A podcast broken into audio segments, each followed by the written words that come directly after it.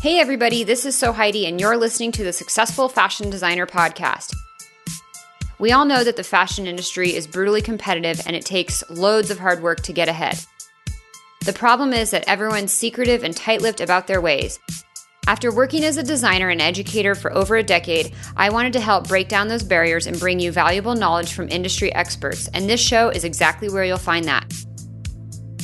Whether you're trying to break into the fashion world, make yourself more marketable, launch your own label, or become a successful freelancer, we'll help you get ahead in the cutthroat fashion industry.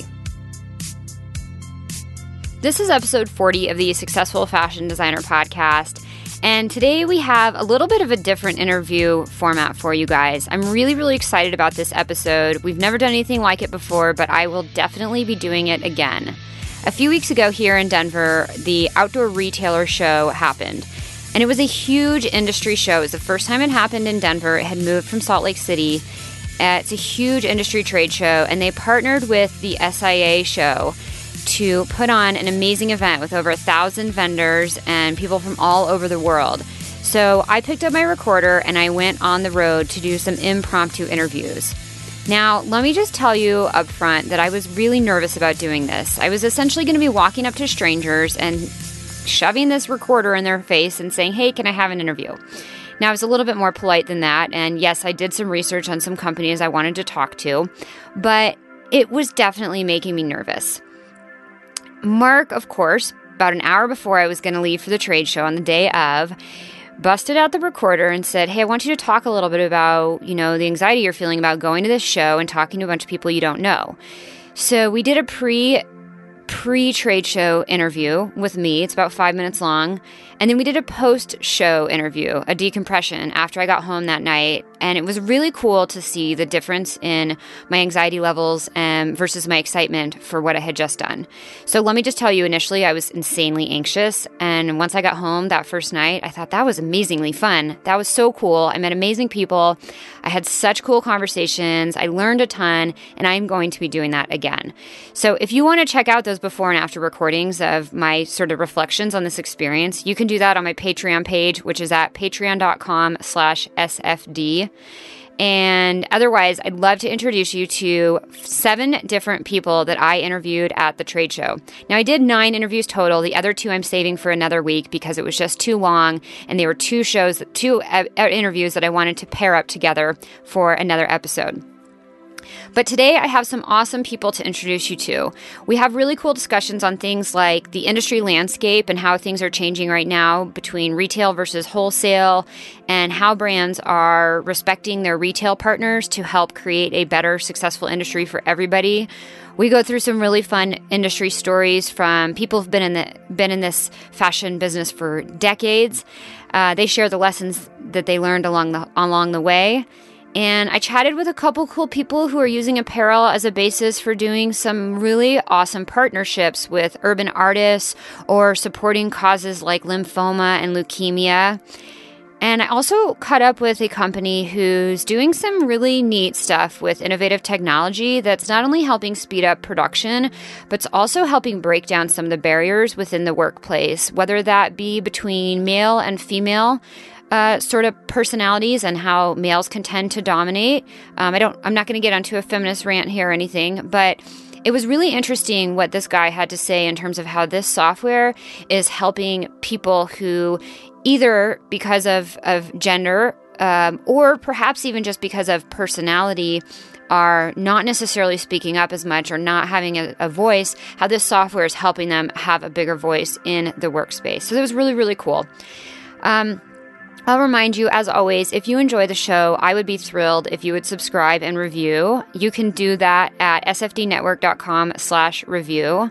And of course, if you want to check out the show notes for links to all these awesome companies to check out what they're doing, you can do that anytime at sfdnetwork.com/40. All right, first up, we have Lanny Goldwasser from Function. Lanny's story is so cool. He and a couple friends started sewing these ski masks, these sort of face ski masks, in their condo in a small mountain town in Colorado, and they were literally sewing them on sewing machines with their own two hands and selling them out of backpacks to the kids that they were teaching in ski school and people in the locker room at the mountain resorts. And they built their business from literally schlepping these things in backpacks on the mountain to now selling over 2,400 ski masks a week. The really cool thing about what Function is doing, though, is that everything's made in the U.S. with recycled products, and Lanny had some really refreshing thoughts to share on not being overly greedy with his business, but instead on his focus to run a brand that he believes in and a story that he really, really wants to tell. So here's Lanny on his brand, Function. Are you the founder of this brand? I am the founder. Okay. I founded it with one more guy, and but I bought him out. Okay. 4 years ago now. Okay. And yeah, we were snowboard instructors at Copper. Okay. And him and his girlfriend were making masks for added income, and they broke up, and he didn't want to do it anymore, but people were coming to him cash in hand and saying like, look, I'll pay for everything, just make me a freaking mask. I don't want somebody else's. And it's I couldn't keep listening to him turning it down. And at that time, he was my best friend, like guy that you spend every minute. Okay, we're done at ski school. You coming over? Cool. Like half the time, we'd wake up on my couch instead of at home. So he just said, look, we spend our whole time in my house not doing anything. Let's buy a sewing machine. So we did. We bought a sewing machine and started sewing. Like, he knew how to sew already. I had to learn, so I was doing a lot of, like, the handwork. You literally, like, made them yourself. We still do. But yes, not your hands. Yes. We literally, the two of us, we would sit at the sewing. We'd get home from ski and ride school at 4:30, 5 o'clock in the evening. Chill on the couch for a half hour, and then down, sit, and sew until your finger almost slips under the sewing machine, under the needle, because you're falling asleep. It's 1 o'clock in the morning, and you got to get up in 6 hours to go to ski school. And you started, like, you guys were just selling them to friends or, like, people that were in your ski school, like, just people who were around you already. Backpack, get to your locker. People are already lining up at the locker. What do you have today? Because you're like that guy that opens up his jacket with all the watches inside. Oh, like, I love this. We didn't have anything set. We'd get home and be like, so what color combinations do we want to put today? So every day people would come like, so what's next? What do you got? What do you got? And then all of a sudden, they come to us at lunch. Any chance you want to skip lunch, run to the locker room, and grab that backpack of yours? Why? I have 10 level ones and 6 want one of your masks. Like, no kidding. Okay, cool. And then friends from other ski resorts will call in saying, hey, send me 20. I want to sell them in my locker. Like, it's March, guys. You're not going to sell face masks. Just send them. Less than a week, they sell them. Call us. We need more. This is crazy. Wait, I had to pause you there. Like, talk about your mask, because this is audio, so people can't see. Like, what's so special? Like, what are people loving about them? What you're seeing here has nothing to do with the masks I'm telling you about from back then. Okay. Back then, there was no technology. We didn't know anything about anything. And back then is 2011. Okay. We didn't know anything about anything. We were actually using furniture upholstery at one point. Because it was suede and it was really nice on your face. Okay. Now, it didn't breathe. It didn't wick moisture. It didn't anything. We weren't even thinking about then. Our one point of focus was we were instructors, and there was no mask, so it would stand up and cover our face without us having to put it over our nose. We're instructors. We can't put things over our nose. We constantly have to show our face. So we came out with a mask that would stand up, be stiff. You solved a problem that you had yourself. Yes. It wasn't for anybody else. Everybody else just had that problem. But then we went to A Basin. A Basin was our first shop. We just walked in like late March or early March and said, hi, we're local. We make these at home. Can you buy them? And they bought 20 on that premise that we make them ourselves in a condo in Silverthorne. Wow. And then they sold out of those 20, again, mid-March in less than a week. Wow. Said, all right, give us 40. And gave them 40 and sold out of those in less than a week in April. Like end of season. End of season. What is going on here? We're all skimming ponds on snow, and you guys are selling fleece face masks? Like, okay, all right. So that's when, like, all right, we have something. So we went to different stores in Breck and Summit County. Then I got on the road and drove to around the whole state. You just hawked it. And then all of a sudden, it's like, wow, we got, well, it was a lot then. We had 2,400 masks ordered. We do that in a week. Less than a week.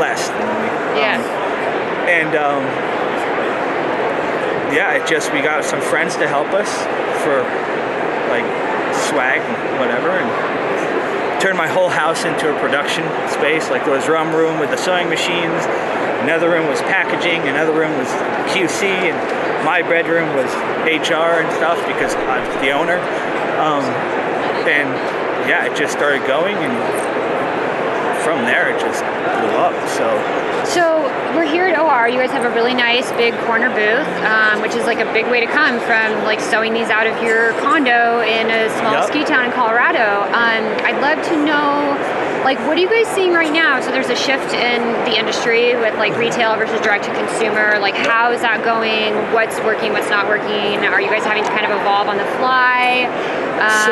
Can you talk a little about that? So I feel what people don't think about is how each product category works online. So I'm an accessory. My sales happen at the resort. So Arapahoe Basin, this little tiny corner shop, sells triple what a city shop does. Because you buy your boots and you buy your pants and you buy all of that at Colorado Ski Golf. Right here, down in town. You're not going to buy it on the mountain. But even if you own a face mask, you probably forgot it. And where are you going to get it? On the mountain. So it's an accessory item. People are most likely going to get it on the mountain. So online for us is not very big. Okay, interesting. Then there is I'm not sure if you're aware of the platform of like Shopatron or Kibo, where we would receive the orders on our website, and then the retailer would fulfill those orders. Oh, right, yeah. We tried that. Retailers don't want to fulfill our orders. It takes them just as long to walk over and pack a pair of skis for $300 as it does to walk over and package a $20 face mask.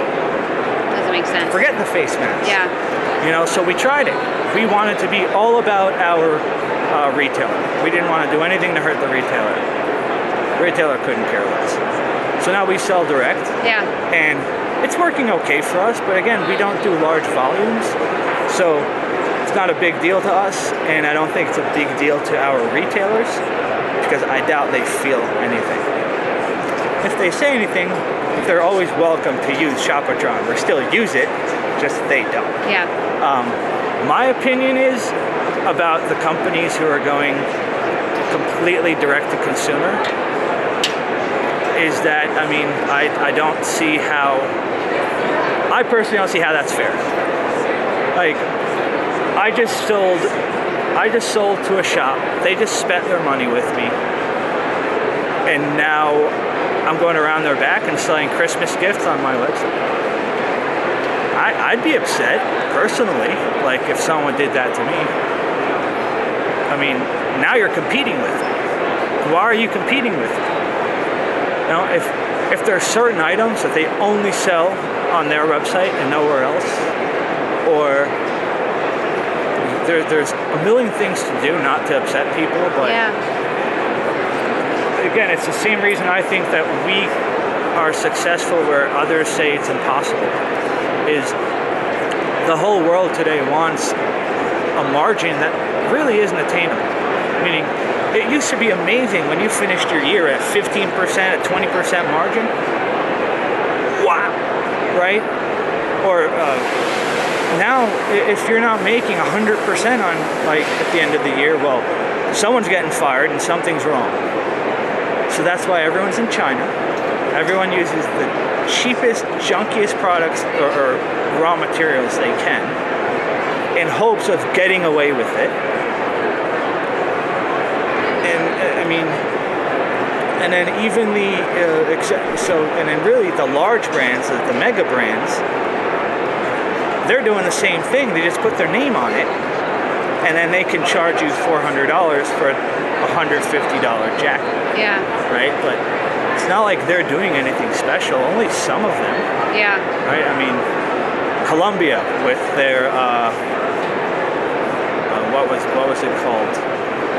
They came out with this whole heat management thing. Oh, right. Omni Heat. Look at that, 20 other brands have it. But they actually created it. They spent $1 million making it. The rest didn't. You know, like, yeah, it's just, I'm not for it. I think it's not right. I think there should be a process. And if people don't want to follow the process, then a lot of other people will get hurt. And that's a core value of your business. You guys are all made in the U.S. 100% made in the U.S. A lot of it here in Colorado. 100% here in Colorado. Oh, wow, so okay. Everything's done under one roof. Wow. And then the whole company is there, so. Here in Denver. Yeah, so we didn't separate our sales team and put them in a cool spot downtown and then a factory out there. Everyone's in the same building under the same roof. I truly believe that's important. Our reps love it because, I mean, how many sales reps can tell their clients that they know all the selling staff? Like, they know everybody. It gives them these really cool stories and insights to talk about. If anybody goes, oh, come on, really, made in the USA, goes, yeah. Here's a picture off my phone. Yeah. Okay, I was there yesterday. Yeah. And again, 100%, all of our fabric is 100% recycled. So, again, where I look at the industry, and everyone's greedy. I could be making more money off of each mask if I wasn't using recycled content. How much more? Not that much more. And if I can do it, and I'm already made in the USA, right? I'm already screwed there. And now I'm using all 100% recycled flat fiber. What else are we doing? We don't have any minimums on our products. We manufacture year-round instead of between this time and this time. You know, that's the only time you can order type thing. So I just like to challenge the status quo. And well, I mean, I think it's really cool. It sounds like there's a really big and relatable story behind your brand, and from what I see in not just the apparel industry but other industries and with the consumer in general, like, people want stories. At the end of the day, they're not just buying this product. Like, yes, it has a function and it serves a purpose, but the story behind it is just as valuable, I believe, and I think it's becoming more and more valuable as certain industries are going different certain directions. So Ken Gard, do you know who Ken Gard is? He started, I mean, his family owned Gart Sports. Okay, I'm familiar with Gart Sports Authority. Yeah. And then he started SSV, which is now Vail Resorts Retail. What he said, the reason Sports Authority failed was they had no identity. When you look at REI wastes half of their floor space, right? Technically in retail, they're doing it all wrong. They're killing floor space for stupid mountain climbing walls. But it's experience and story. Exactly. You love walking into there. You walk into there and you feel like everyone around you is an expert in this and they only have the best stuff and they can't go wrong because you're in there. It's not just a bunch of four-ways and tables and racks with product. There's the lifestyle behind it. Yeah. So that's really cool. Really great to chat with you, Lanny. Function, PHUNKSHUN. Yep. Where can everybody find you guys online? Online at functionwear.com. Awesome. On Amazon.com. Okay. and then anywhere else, all retail, any state, and at your favorite mountain shop. Your favorite mountain shop, and downtown. Okay, downtown too. But all the mountains have their own custom graphics too, so if you want some customs, go there. Yeah, a great vacation takeaway. Exactly. Love it. Better than the mountain. Thanks so much, Lanny. Really enjoyed hearing your story and getting to meet you and learn about all the awesome stuff that Function is doing. Next up, I have Neil Kaplow from Sports Science. Neil's one of those amazing industry guys who's been doing this work forever. He's got really fun stories. He's just an absolute pleasure to talk to. I think you'll hear that right away when he and I start chatting. And he told me about his brand, Sports Science, that he launched in 2005. Now, this was a textile manufacturing company, and he was on the edge of the athleisure trend before it got started, before it turned into something big. So think back to when most activewear brands were still using really shiny polyester spandex blends. Think like Jane Fonda in a leotard. And Neil developed performance fabrications that felt and looked like cotton, that were things that people really wanted to wear, but had the performance of polyester. Like I said, he has tons of industry experience. He had previously done partnerships with brands like Tommy Bahama, Adidas, Nike, and Fila. And he has so many great insights into this industry. When he and I chatted at the Outdoor Retailer show, he shares some of the lessons he's learned from building a brand, the value of finding the right partnerships for success, and also things he would have done differently in the 12 years that he ran Sports Science. All right, take it away, Neil. We're intimate friends here. I completely trust you. Okay. Get your social lubricant. Should I get my beer? Yes. Pick up your social lubricant. I've got my vino. It's the end of the day. Cheers. So good to meet you. So good to meet you too, Neil. Okay, so you started in the textile business. Are we live? Okay. Yeah, that's fine. Yes. And you did a lot of textiles for 20 years, and then in 2005 you were just telling me that you had this inkling and you started something. Well, yes. And you say textiles, I always put a quote on that because it's really always been in the knit business, in the activewear business and things like that. Although there were periods of times you do a little bit of everything.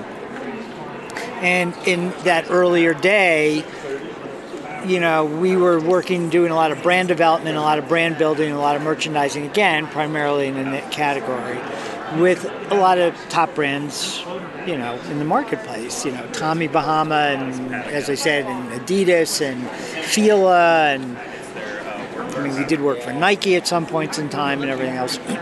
So anyway, that ran its course, and I always had, and even before we got into that, I was in the outdoor business. That was my roots. And the outdoor business is the epicenter of performance apparel. Anybody else could say what they want. Athletics can talk about performance. None of these can hold a candle to what gets developed vis-a-vis the outdoor market. And those were my roots. So I've always had an affinity, and I was always very outdoor active and, and climbing and skiing and, all that. And I've always been a product person. So I felt like there was an opportunity as I saw that development of the whole performance category, and it was all, shiny and tight-fitting and ew, you wouldn't even want to touch it. You think spandex from Spandex World in New York City. The story when Under Armour started that whole thing, that's what he was using. Yeah, and this is around 05-ish. Well, this was when Kevin started, was in the late 90s. Okay. Yeah. So now they're 10 years old at this point in time. Yes. And so I said, they're doing a great job from a marketing point of view and penetration and stuff like that. And it's got everybody focused on all this performance stuff, and everybody wants this shiny stuff, which I wouldn't wear on a bet, And I wouldn't wear it to go to the bathroom, It was it's just... It's not jazzercise in the 80s. I have such a funny story to tell you. So I said, and again, you have this outdoor thing. I said, look, if you can come up with an outdoor product, with a full performance product that has a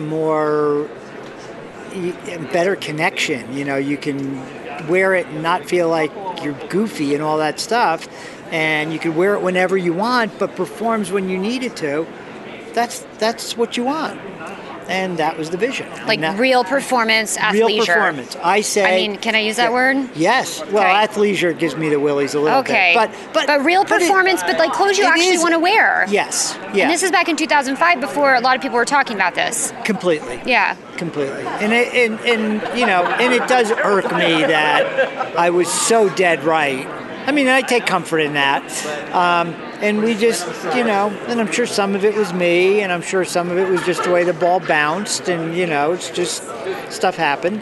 But go ahead. But anyway, so, we just have sort of powered along and muddled along, and, and then you see all these other people coming up with stuff in that category, which just validates the vision. And so, that's... I mean, you ran it for 13 years, 12, because you said you just sold it 3 months ago. So it ran its course, and it did well. But you made a comment before I hit record, and I want to talk about this because it was like right when the moment I said, wait, I got to pull out the recorder. Let's do a quick interview. And you said, are you okay if I kind of say what you said? I think. I don't know. I don't remember what I said. Remind me. You said, you had this vision in 2005, and like you were on it. Like you were spot on. And you go, if I only had the fucking capital. Yeah. And like I'd love to kind of talk a little bit about, like what were the challenges with that? I will tell you this. I knew from having run my own business for 20 some odd years. Prior. Which, we built to a reasonable size. I will tell you, one of the most important things is, and, not everybody can do it. Sometimes I think I've done it well. Sometimes I feel like I haven't. Is know where you're good and know where you're not.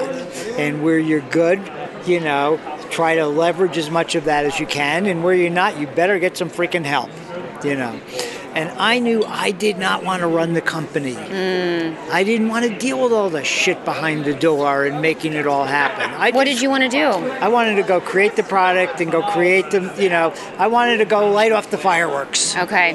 And I'm good at that. So I approached a company that we had been doing some work with, and I've been consulting with and collaborating with and stuff. And I said, hey, I got this idea. What do you think? And they go like, we love it. Let's do it. And we started the thing, and like a year down the road, give or take, they were sold, and they were way bigger than I was. I mean, they were, I don't know, maybe like a $70 or $80 million company, and they got bought by a big. I don't know if we can say names or whatever it is. It's up to you. I don't care. You can say what you want. It was a company by the name of Funtees, and they were bought by Delta. And, Delta is like an 800-pound gorilla. And it was a really, it didn't, when I say it didn't go well from my perspective, standing on the sidelines, forget its impact to me. There were a lot of people at Funtees, all of which I really cared about. And it was this classic case of, this is fine, I could say this on the interview because no one could see it. It was this classic case of like this, where left hand was not even close to touching the right hand. All Funtees did was special makeup stuff, and all Delta wanted to do was like make white t-shirts. So the whole thing really turned sour very quickly.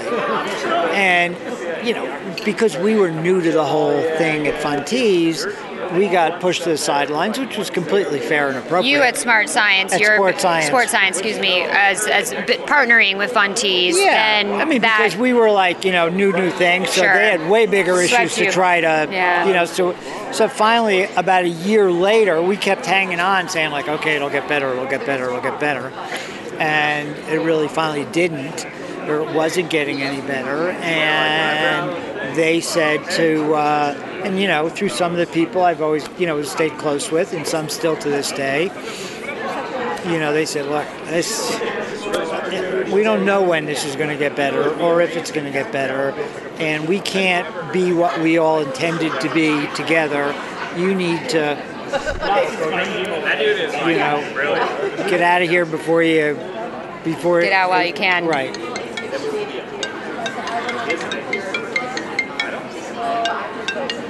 listen to Joe Rogan? And we did, and I did. And they were still very supportive. They were terrific, you know. But there was a difference between being supportive and having all the infrastructure and guts that go with it. Yeah. So, you know, so now you're left with trying to go continue to keep this thing on course and try to find somebody new. And it just, it's very difficult. And it's difficult to do on your own. Very. And you need... Well, because I never wanted, you know, I run a big enough business and my vision was bigger that I never built this thing to be a corner grocery store. The vision was always, it was going to be more significant. I don't mean, it didn't have to be like a, you know, $100 million company, but it wasn't going to be a corner grocery store. So that needs certain resources, and that needs certain, you know, in terms of people, in terms of money, in terms of all that stuff. And, you know, and it just didn't work out. So you were, I mean, it's a little, I don't know if bittersweet might be the right word. Like, you were able to sustain the company for a very substantial amount of time. You just sold it. Like, that's a huge success. Yes. I think. I don't know the terms or how it went. But you know what? The terms don't even matter. Sure. The fact that I was able to put it in a box and package it and put a bow around it and have somebody pay me. Yeah. And you did it for all that time, and you're on the forefront of that trend. Do I get a pat on the back because I persevered, or a smack in the head because I was stupid? Well, why do you say you were stupid? What do you think that you would have done differently? Well, I would consider us I say that facetiously, of course. Yeah. To some degree. But I really, like, looking back, do you think you did some things that you could have done better? Of course. Look, we all think of things we could do better. Yeah. I think I would have put more effort in earlier to finding a replacement partner for Funtees. Okay. You know, because that would have been great. And once everybody got their stride, it would have worked out well. And I think we could have done something very special. And it was no one's fault that that happened when it happened. Yeah. Just life, right? Yeah. You know, shit happens. So that's, you know, I'm not totally okay with all that. You know, you go and say, oh shit, and kick the dog and move on, you know?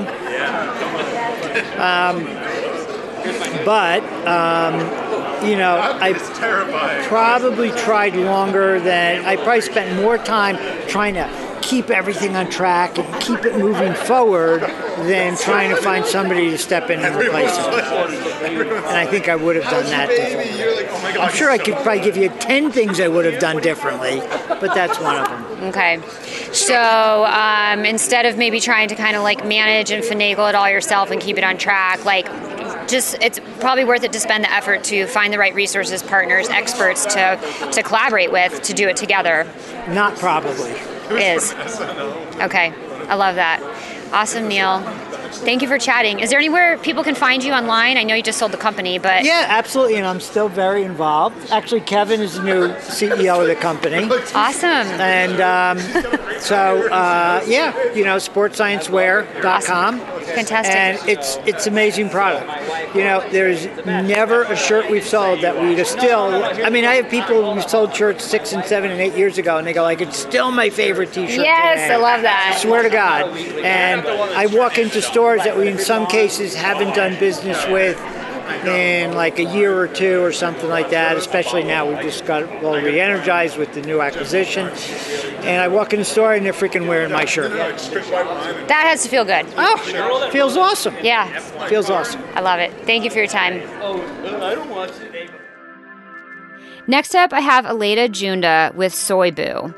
Now, kind of like Neil, Soybu was on the edge of the athleisure trend as well. They were doing this athleisure type of product before athleisure was really a thing. To be honest, back then, I don't even know if that's what we called it, if that was the name that we used. But it's really cool because Aleda shares the story of sort of how they married two different product types together and they put it into the market and it just blew up.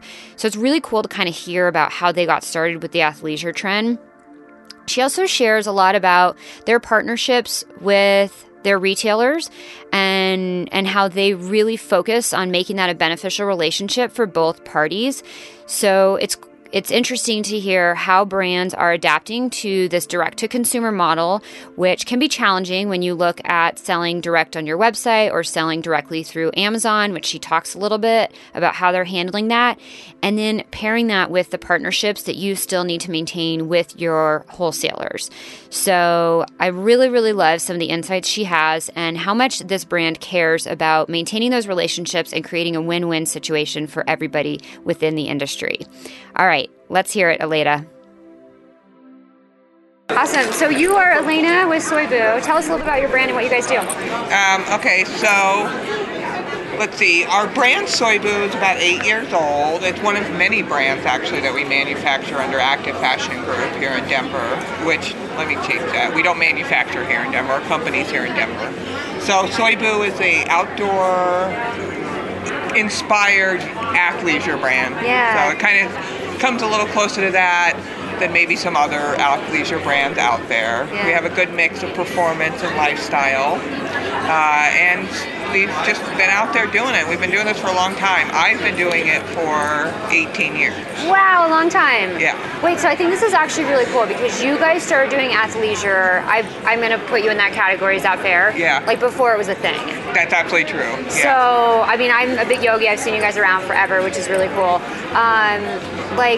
Did you have any foresight or you're like, let's just do this? Like, what was that inspiration?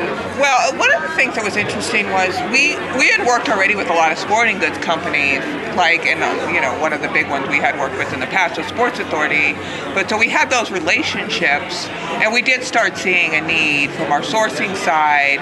We were doing a lot of more resort wear under Soybu, and we started to see both the resort and the sporting goods people were really looking for this athleisure product. So for us, it was a combining of the performance that we kind of were already doing and this more athleisure coming in from the resort side, and it just was magic. We started putting it out there. We were like, this is a product people really want. And when we really started putting the performance fabrics in the lifestyle garments, like dresses and things where they were unexpected, it really took off because today's modern woman really doesn't want dresses that they have to really be careful with or screw around with. They want to put them on, they want to wash them easily, they want them to move with them and do what they want. And so it happened kind of organically like that. Yeah. And then it just obviously blew up. Yeah. And so we're here at Outdoor Retailer, and you guys do some direct-to-consumer and some wholesale. What are you seeing in the market as far as for you guys with a little bit of a shift in the consumer and more brands? It maybe arguably more of the startup, indie brands going direct-to-consumer. Like, how has that affected your brand, or are you guys noticing a shift that you're having to try to adjust to? Or? Well, we're certainly seeing that. I think, first, definitely the athleisure space has gotten a lot more crowded. Yeah. So we've had to adjust to that. But we're finding that really direct consumer and web-based sales are critically important.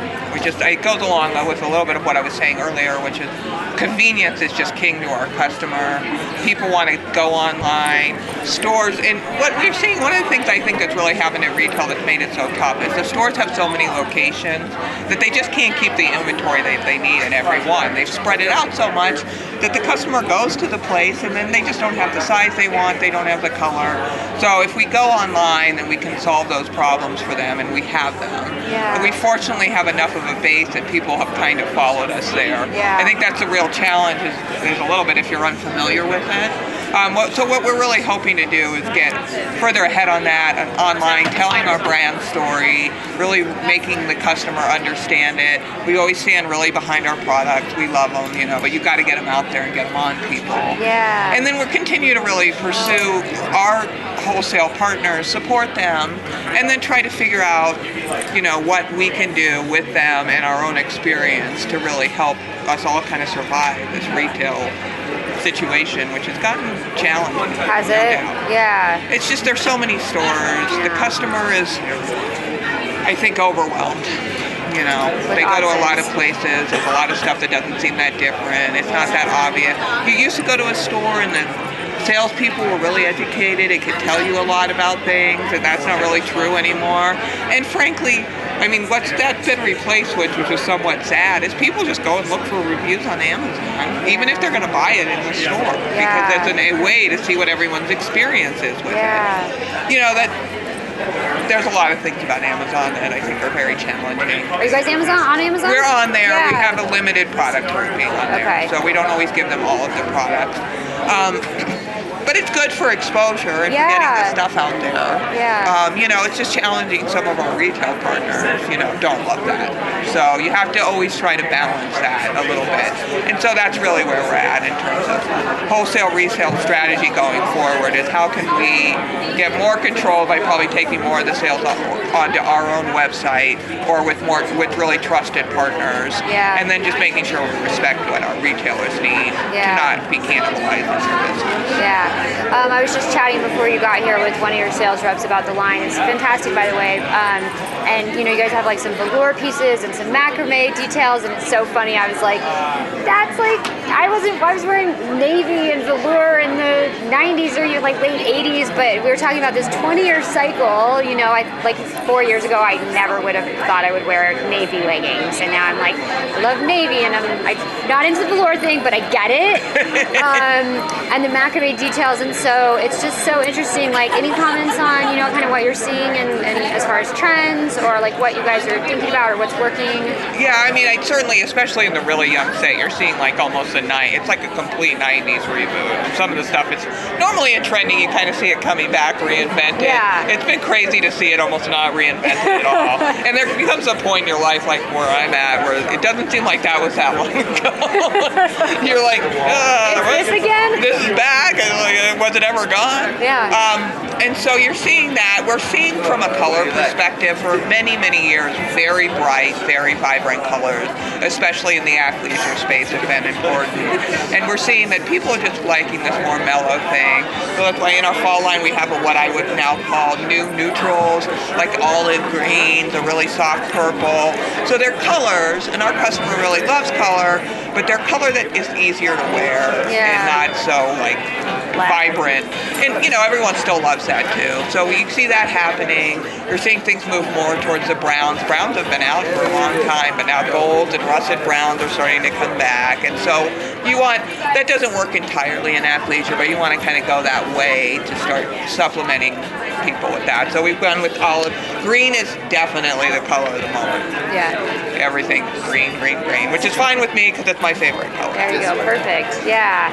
So today's the first day of Outdoor Retailer, and you guys have done the show before, but this obviously your first time in Denver, but you were in Utah before. You have done it. We have. Yeah. Okay. And is it a good show for you guys? And yeah, it started out really good. Yeah. I mean, it's been a little weird being here in Denver because we're not used to being in the same place where the trade shows are at. So it's almost like too easier to set up. We're like, well, if we forget anything, we can just go get it. So that's been weird, but it's been good. I'm really happy it's here in Denver. I think all the reasons that move happened are important. Yeah. Do you guys do a lot of shows throughout the year? No, we do this one. We do Active Collective. Okay. And then what we found is you can get really much better face time with the customers if you go meet them in their offices and stuff too. So our bigger ones, we kind of do that more. Okay. And then we have a whole staff of independent reps that go out there. They have a lot of local shows. I'm not an expert on that, but they do that, and they go. But the value does come with like building those relationships and getting out there and and going to meeting with them and getting that face time, because it's priceless.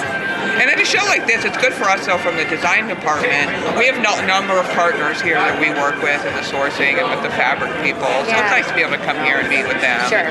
They have all their product lines, so you can page through it. Yeah. So it's a good opportunity. Yeah, that's fantastic. Well, thank you for taking the time to chat with me. Where can everybody find you guys online? Okay, well, soybu.com is the best place. SOYBU.com. Yeah. Awesome. Thank you for chatting. Yes, thank you. Thanks so much, Aleda from Soybu. Really enjoyed hearing everything you guys are working on and can't wait to see what's to come for you. Next up, I chatted with Bob Hyman of All City Artwear. This is such a cool story, what Bob is doing. He is creating this amazing partnership between these urban artists and giving them a canvas to showcase their art. And the canvas is apparel. So Bob's been in the industry forever, and he knows how to make product.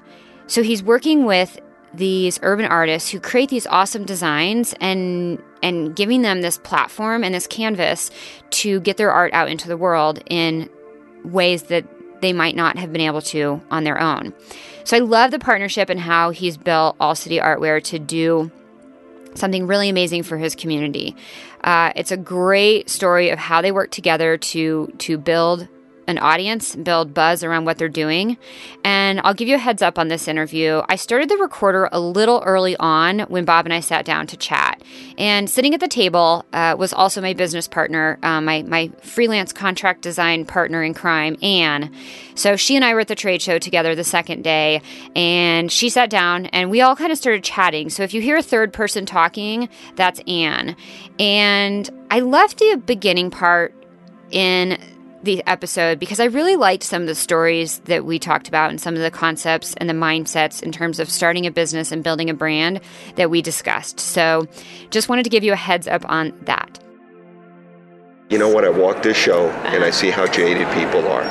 I'm 61. So I see how jaded people are and I see how much people are getting their ass kicked and how difficult it is. You know, and then I'm grateful that I'm doing something different. Yes. Because the goal is to monetize it in a way that it all just works out. Yeah. You know, but I don't want it to be about the money. I want it to be about the brand, the community, the process. And building it and building and them getting up. There. Making them successful. Gary Vee's great, but I think some of what he says is kind of hype. If I had $200 million in my bank, I can give away my stuff for free. But he's really not giving it away for free. But the one thing he is right about, that I think he's right about, is that the grind to get you there is really where it's at. Once you get there, it's nice, but it's kind of like when you get to the top of the hill and you've done it and you get that elation and it's like, great, what's next? It's all about the journey. Are you familiar with a guy named Sean Acor?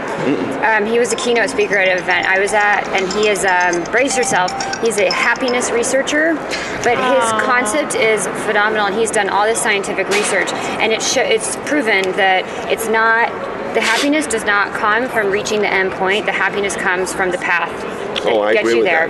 And it's all about, like, because once you get to that goal, then it's like, okay, well, next, what's the next goal? What's the next promotion? What's the next raise? What's the next big company sale? Like, listen, what's the next? There's so many. You have to enjoy that process. That's what it is. Look, there's so many life lessons that I've learned along the way in this business. This business is really about life, you know.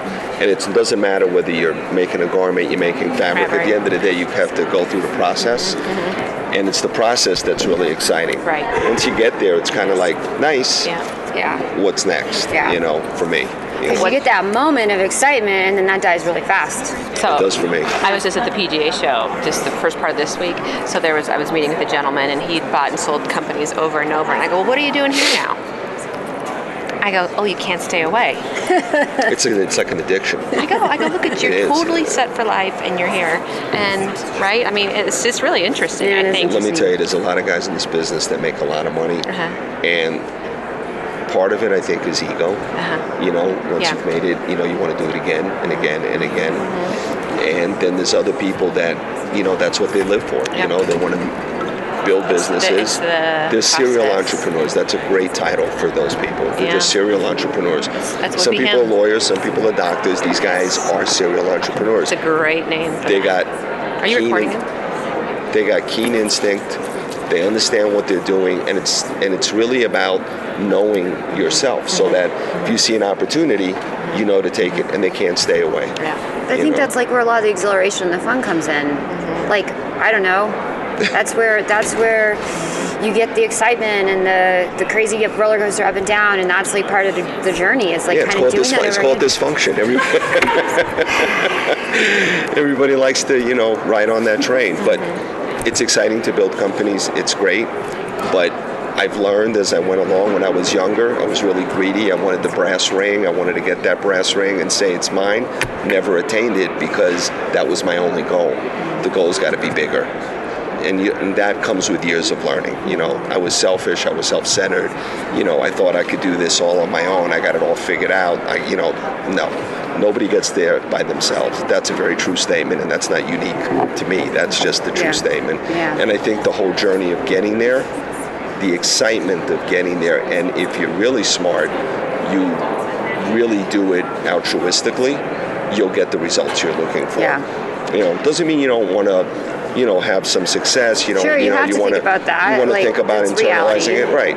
But you got to be altruistic about it. You got to be there to help people. So All City Artwear for me, I guess like you said, it's giving back, but it's really more about, I like mentoring. That's a big thing for me. And these young kids are, you know, and they don't have to be young. I mean, I also work with people that are young, but they're all phenomenal creatives that really are great, and they're all looking for another canvas. So we give them the canvas of apparel, hats, and we're not doing it yet, but we're going to go into backpacks and other things so that they could put their art on there. Yeah. And we have a really great deal. We split the money with them 50-50. Yeah. So, fantastic. You know, so it works out really well.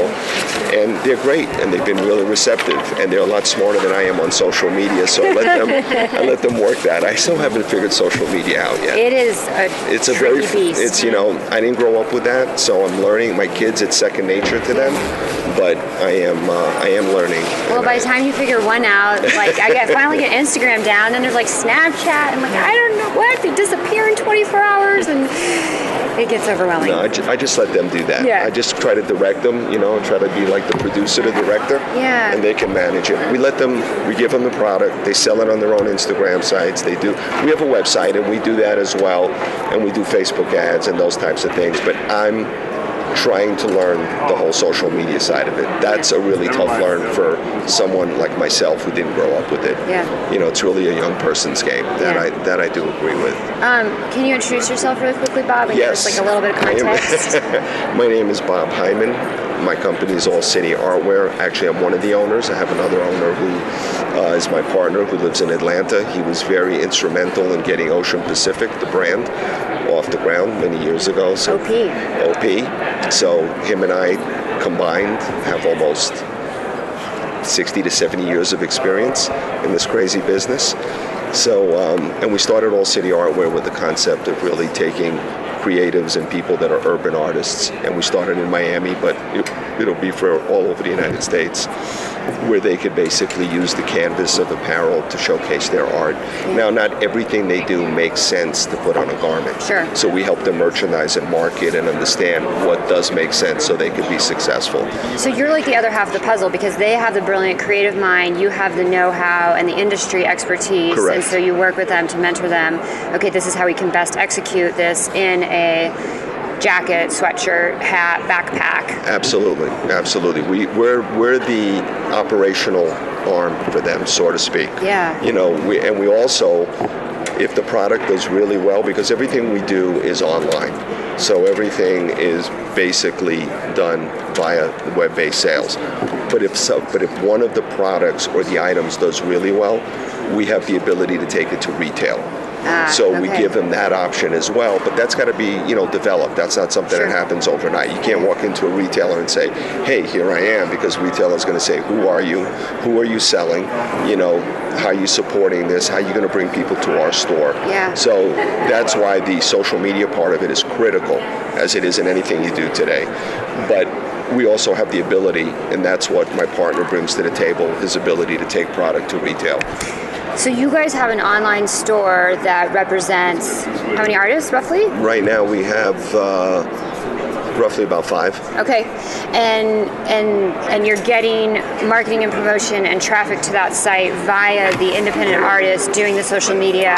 Correct. And that's kind of how you're building the audience and engagement. As we also are doing our own work to develop the engagement as well. So It's basically, we allow them to promote it on their Instagram site, Snapchat, however they want to do it. Yeah. But the one thing that we ask for is everything that they do, they have to hashtag All City Artwear. Oh, sure. So that this way, you know, people know that All City Artwear is collaborating with them or working with them, whatever the terminology you want to use. Yeah. You know, so that it's a joint effort. It's a partnership. It is a partnership. Yeah, that's really cool. How long ago did you guys start this? We started this a year and a half ago. Yeah. It's been a slow build. Yeah, as anything is. And you know what? We're not in a rush to do it quickly. We're in a rush to do it right. Yeah. And part of what we want to do is more podcasts like this, more educational podcasts. So, you know, young up and coming people that really want to start products and do their own line understand what's involved. Yeah. You know, it's not that simple. It's not. You know. And where did the idea come from? Like, how did this get initiated, and how did you kind of get in touch with these artists to get it off the ground? The way it came to be was, actually, it's pretty interesting. My wife, who is an art major and is incredibly creative, we walked into a store in Wynwood in Miami, which is like the art district in Miami. And there happened to be a local artist there that was really hot. He's an urban artist, and we're fans of his, and we're fans of urban art. So I thought it would be a great idea to see if this guy wanted to do anything on shirts. Oh, so, because he just had like canvases and posters and stuff. They've got walls, they've got canvases. They're really up and coming. They're like right on the verge of breaking out. Okay. So we were fans. We were buying the product. So I thought, what a great idea, right? I grew up in the hip hop culture. I grew up with graffiti, and I grew up with all the art, and I thought this would be like a really nice change to do something that was cool, was different. So I got together with my partner. I said, look, here's my idea, and I said, what do you think? He thought it was great, and just evolved. And we've been pivoting. I mean, it started one way, it pivoted another way, so now we're a platform really for these up-and-coming young artists, and we're also working with a local New World School. We have two artists from the New World School, which is kind of the College of Arts in Miami, and we have two young guys. One guy does anime, another guy does something else, and we're going to be basically doing work for them as well. So it's evolving. Yeah. It's evolving. It's very cool. Which we're very happy about. Yeah. And it's fun. It's fun to do something different. Yeah. You know, and something that, quite honestly, I enjoy watching these young guys and girls really succeed. Yeah. So it's kind of cool for me. I mean, they see their stuff selling and people wearing it. That's like one amazing. I get excited. Yeah. You know, I stop people and say, hey, we made that, you know? Yeah. It's like a little kid. I love that. So, you know what, for me, if I can have that kind of feeling, you know, that's worth it. It's priceless. For me. Yeah. Yes, it is. So where can everybody find you guys online and check out what you're doing? They could find us online at allcityartwear.com. Okay. And if you just go on the website, you'll see the artist, you'll see what's up, you'll see all the things that we have. Yeah. And it's continually going to be updated on a regular basis. Awesome. Great to chat with you. Thank you for taking the time. Oh, thank you. You too. Thank you for taking the time. And I love your podcast. They're great. So sweet. Thank you. Super. Thank you. Thanks so much, Bob. Really, really cool stuff you guys are doing with All City Artwear, and it was so fantastic to meet and chat with you at OR. Next up is Ashley Schendel with PopFit Clothing. PopFit Clothing took a completely different, unique, and kind of risky approach to launching their brand, but it worked. They went viral on Instagram by offering a free pair of leggings to new customers. Now, if you're on Instagram and you follow or you do anything with like yoga or activewear, chances are you've probably seen their sponsored posts. And the concept behind this was really cool. Ashley believed that if they just got their product into people's hands, they knew their product was so good that once people got it in their hands, they'd order more. And like I said, it absolutely worked. In 2017 alone, they distributed over 350,000 pairs of leggings. The other really cool part of Ashley's story is that she started the brand with no industry experience and now has a 16-person team of all women working with her. So here's Ashley's story of how she started PopFit Clothing and how she got it all started on Instagram. So, yeah, I mean, I would love to just kind of hear... So we're here at Outdoor Retailer, and you are PopFit, Ashley. Yes. So tell us a little bit about your brand and who you guys are and what you do. Sure. So PopFit Clothing, we have about 12 different kinds of pockets. We realize that pockets are key, and all of our pockets fit and are designed for an iPhone 8 Plus, but they're designed to just fit them. That way, when you go to the bathroom and pull your pants down, your phone won't fall out. So we have mesh pockets, we have front pockets, we have back pockets, we have side pockets, we have fabric pockets. Yeah. And all of our pockets are made to blend into the pant. So there's not anything in them. They're made to just literally look like a part of the pant or a different panel or something really fun. Yeah. So how long have you been doing this? Like, how'd you get started? Sure. So we launched in February. Less than a year ago. February of 2017. Oh my gosh. Okay. So we just turned a year actually like this week from launch. We've sold 350,000 pairs on social media. Whoa. Okay. So I discovered you guys on Instagram, and you guys do this thing where you get a free pair on Instagram. And so talk a little bit about like that strategy and like how has that worked for you? Sure. So we really believe in our leggings, right? So we wanted to make sure everyone could really know what PopFit's all about. And you can't do that unless you touch and feel it. Yeah. Going the retail route for a new brand is really hard, so we decided to go the Instagram route and just getting our pants out there. We get hit up all the time because we go from XS to XL, and our XL is a true XL, and our XS is a true XS. Just having this true size around, people really appreciate the comfort and the functionality, and we've been really, really lucky. We have a great support team. I mean, our girls are amazing.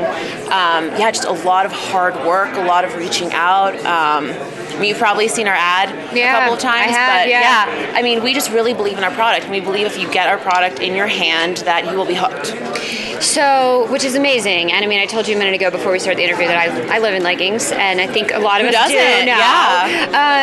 But like, did you have a background in the apparel industry? No. So I actually was in commercial real estate acquisitions for a REIT in Santa Monica, and I just saw my future 10 years down the hall, and I just knew I wanted more. So I was really lucky to have a boyfriend that was supportive and just was really pushing me to kind of do my own thing.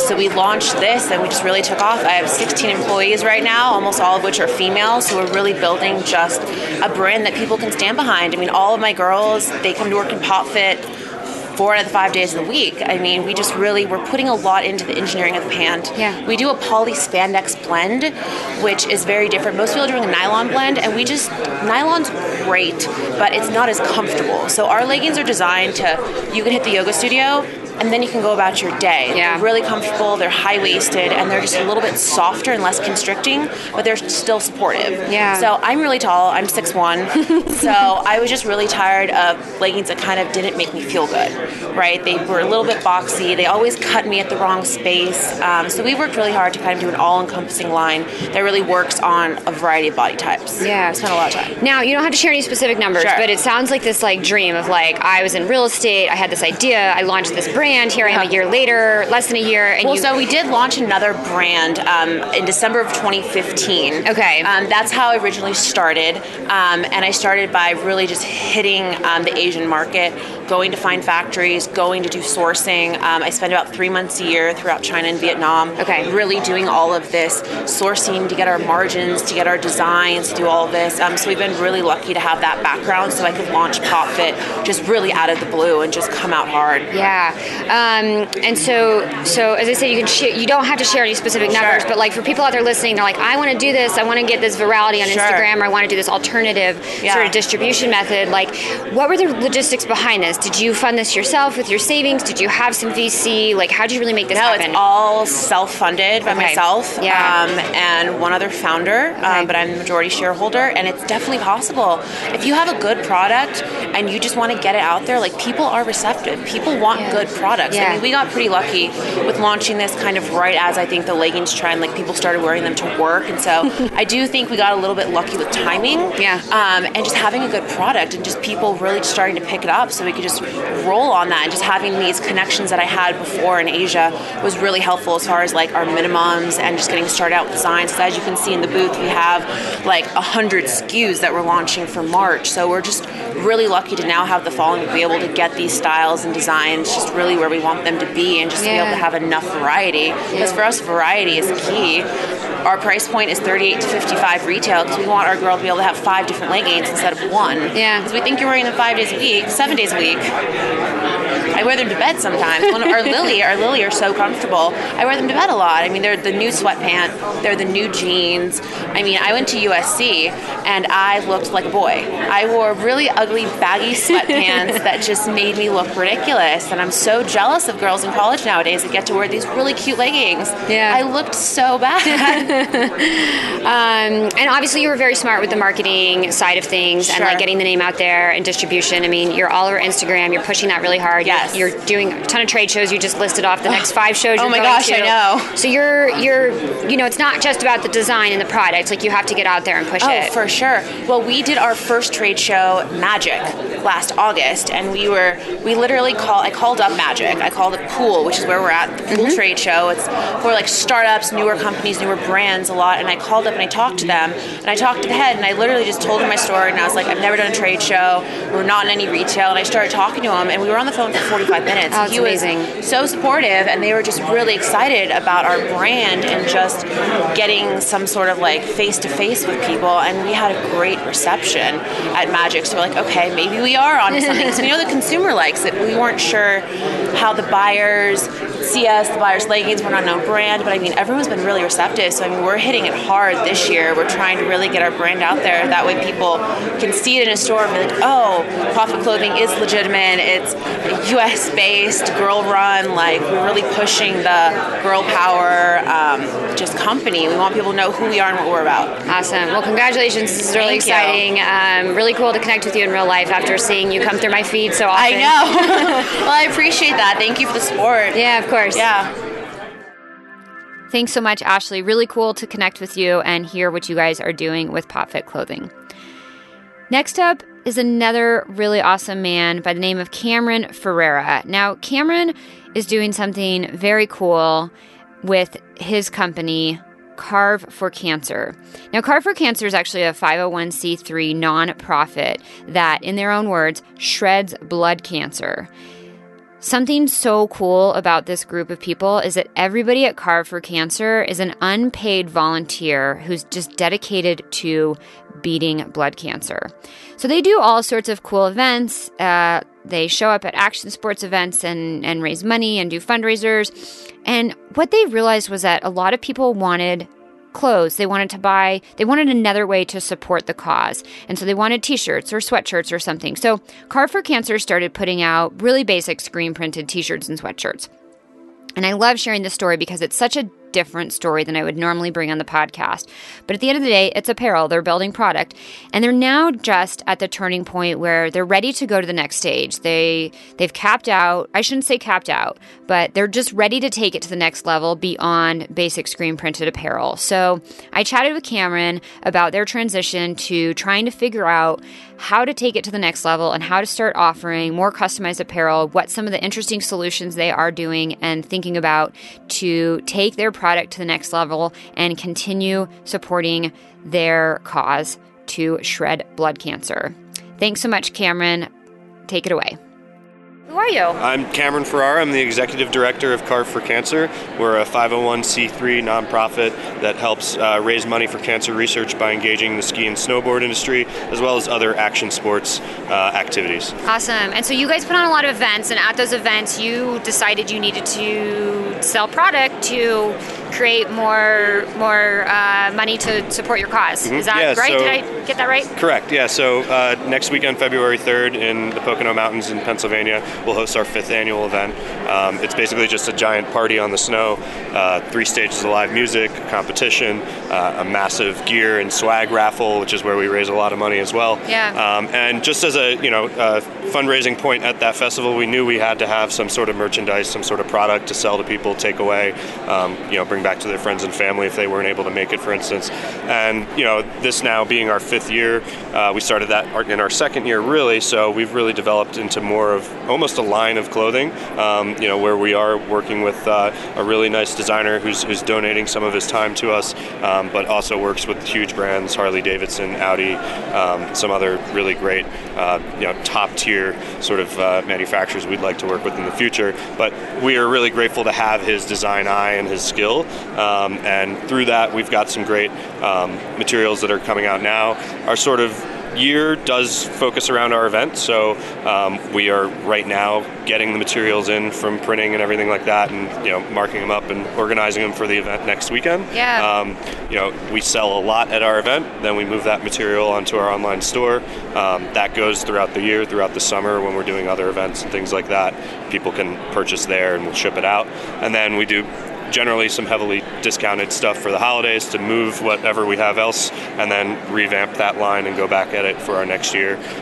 So we're all volunteers, and everybody who's helping with the mission, as far as, everything from accounting to marketing to event production to, of course, the graphic design and sort of soft goods material production. So, but right now we're looking to get to that next level. Right now we're buying a sweatshirt and putting our logos on it, but we're wondering how we do some of the nicer elements, some more custom items that aren't just a shirt with a logo on it, maybe some leather tagging, which I think is really cool and in vogue right now with the industry, some other things that might come up in the future. So if there's anybody out there listening that would want to help with that, that's certainly something we could use, and other marketing efforts, of course, are abound. We do a lot of brand promo, giving them goodwill visibility for making a donation, but also using their products in an event or in a campaign. Right now we're gearing up to have a young man skate across the country, so we're working with different vendors in that realm, you know, backpack companies and stuff like that, that will be able to, you know, give them visibility through blog posts, but also have him have the materials he needs to make it across the country and help us do some fundraising along the way. Yeah.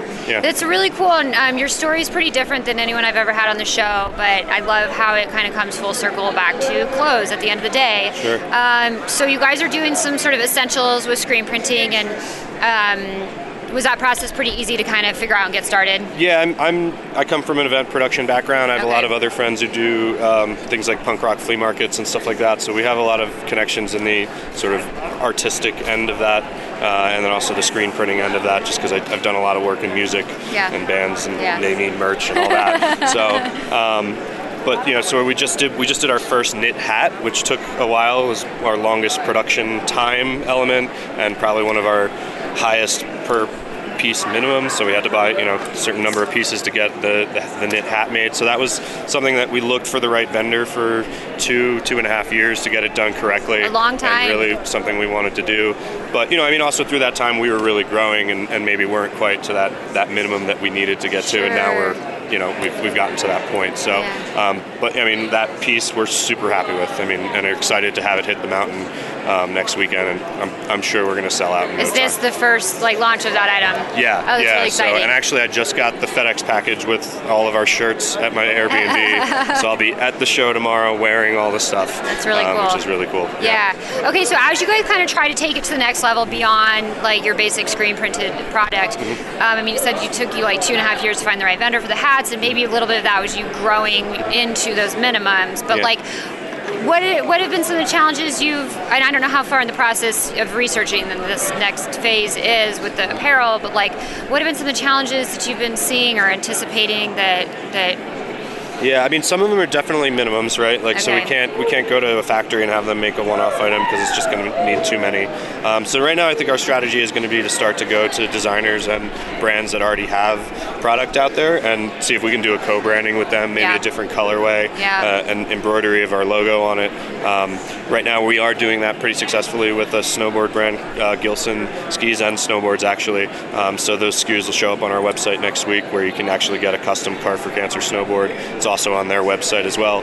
So those are the sort of things I think that as we develop, those are going to be the best places for us to go to next, but we do have a desire to go, you know, even farther down the road to make this sort of a full-on brand where people want to wear our stuff because they rep the cause, but also because it looks cool and is in kind with the you know, the style that they want to wear. Yeah, so. I love this story, Cameron. Where can everybody find out about what you guys are doing? Yeah, so go to our website, www.carveforcancer.com, and you can see our online store there. You know, probably the week of the 5th, a lot of those new items will start showing up there.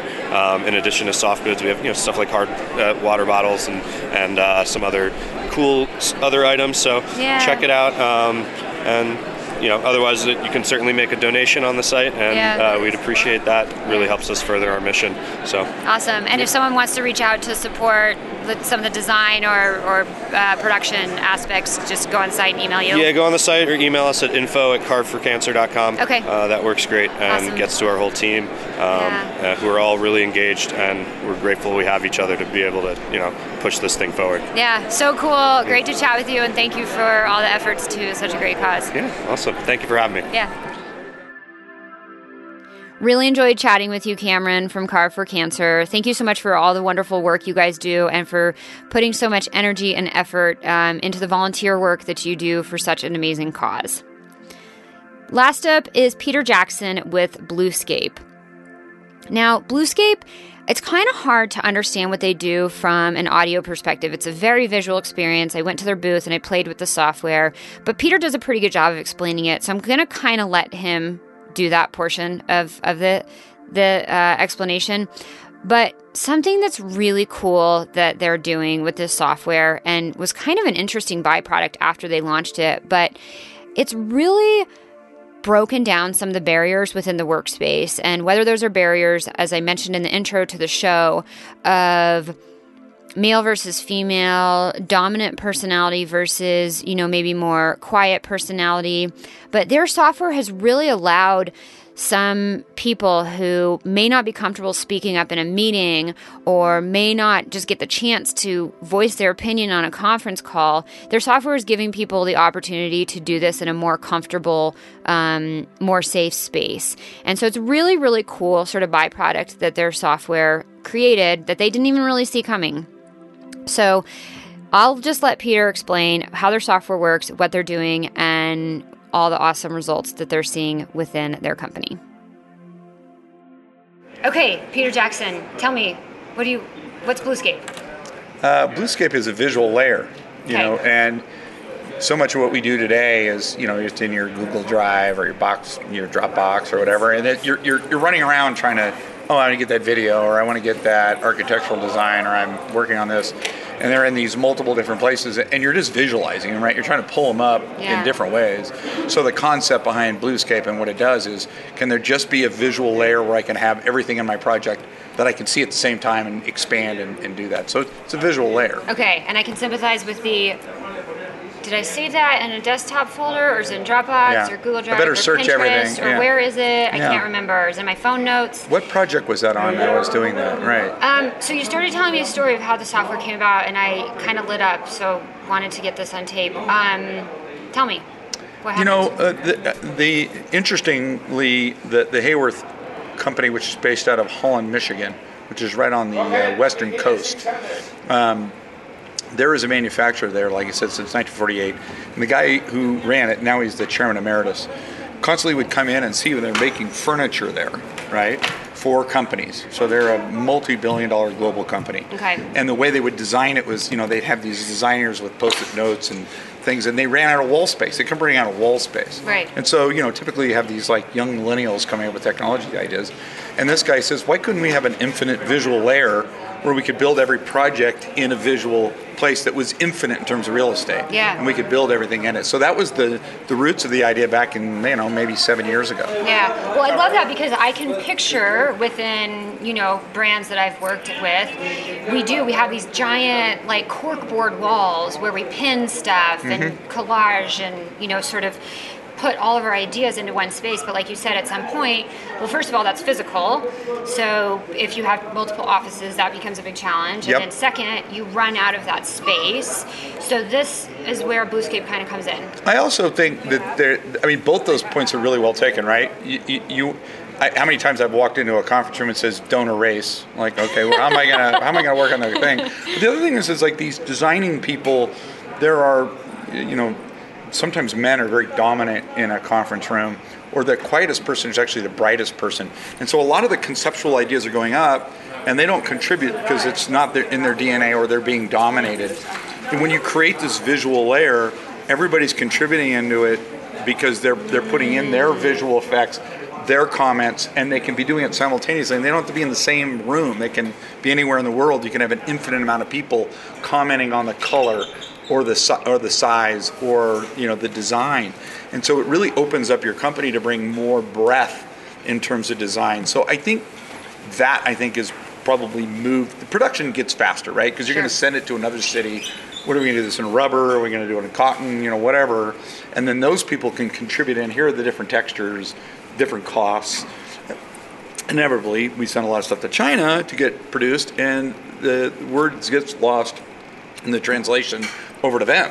So there's this one board that there's like, oh, I see what they're trying to do. They're trying to go from here to here. So not only is it one place per project, but it's everybody contributing to the project, the history of the project, and then everybody can't say, oh, I didn't know, or, you know, and I think it speeds things up too as well. I love that sort of layer, or that layer of intimidation that gets broken down. Like you said, it can be really intimidating to be in the conference room or to be in front of everybody and, like, speak your idea. Like, there's a lot of people that have those brilliant ideas, and so this almost gives them this opportunity to, I don't want to say, like, do it in secret, but, like, do it in their own comfort. See it happen all the time. Still get their ideas out. What happens is I've seen it where someone's in the room and they're not saying anything. Yeah, right. And then they go back to their desk and then they put all their stuff in. I noticed it on conference calls that it's almost like people are just waiting for that one little gap where there isn't sound to talk, you know. Meanwhile, a lot of the other people are sitting in their underwear at the island trying to get their dog to shut up. But you know, the conference environment is interesting because there's people that know how to like dominate. Yeah. And so, you know, we have a problem. We have a gender-related problem. We haven't come very far since, you know, the Briggs, what is it, whatever the social thing we did, like you're this way, you're that way. And HR hasn't really moved very far, because Myers-Briggs hasn't moved far in that in terms of identifying in projects why we have all these quiet designers, why we have right-brainers, why we have left-brainers, why we have finance people. So I do think it breaks down the barriers because everybody contributes in it. And then people could say, I disagree, and or let's move forward with all of us on the same page. Yeah, that's really cool. So you guys are working with some apparel, fashion, shoe companies-ish, yeah. And it's a space you're looking to grow a little bit more in. Is that correct? Yeah. When I got a hold of the company, we dominate in a couple of sectors. We dominate in the federal government. Okay. We dominate in the movie business. So maybe 10 of the last big movies that have out Academy Award stuff was built in our technology, yeah. From concept to production. Yeah. I happen to love the fashion industry and the brand industry, not as much as my wife does. But my best friend started a company called Olakai, which is a sandal company. And I know the people who started Quicksilver. And I've always gone and sort of like, how did you guys build these brands? How did you do it? And so when I took on this job, the first thing went in my head was, this is ripe for brands and for fashion because they want to bring all the different people that are valuable that may be in different places together. Yeah. So the reason I've jumped into it is A, I like it, and B, I think it's going to be a benefit. Awesome. I love that. And where can everybody find more about what you're doing? Well, our website is bluescape.com. Okay, fantastic. I'll put that in the show notes as well. It was awesome. Thank you. Thank you. Yeah, nice to chat with you, Peter. Nice to chat with you, too. Thank you so much, Peter. Really lovely to chat with you and get to try the demo of your Bluescape software at the Outdoor Retailer Show. Thanks so much for listening, you guys. I hope you enjoyed this episode. It was really, really fun to put together. As I mentioned, I was super anxious going into these interviews, but it wound up being really cool and really fun to chat with everybody at the show. Thank you so much, everybody, for just allowing me to pull my recorder out and hit record. Yeah, I mean, I was someone you had never met before, but everybody was really willing to chat. So thank you so much for that. Make sure to hit subscribe on iTunes or wherever you're listening. And if you enjoyed the show, I would be so grateful if you took 30 seconds to leave a rating or review.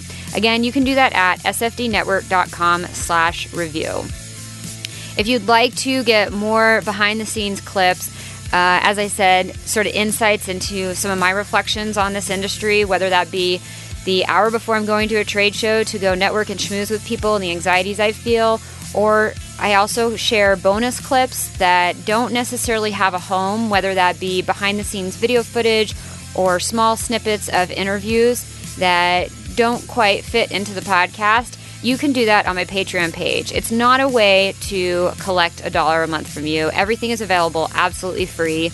So go check that out. It's sort of a platform we put up to test and experiment with different types of content to see what you guys like and to see what sticks and put things that don't really have a home otherwise.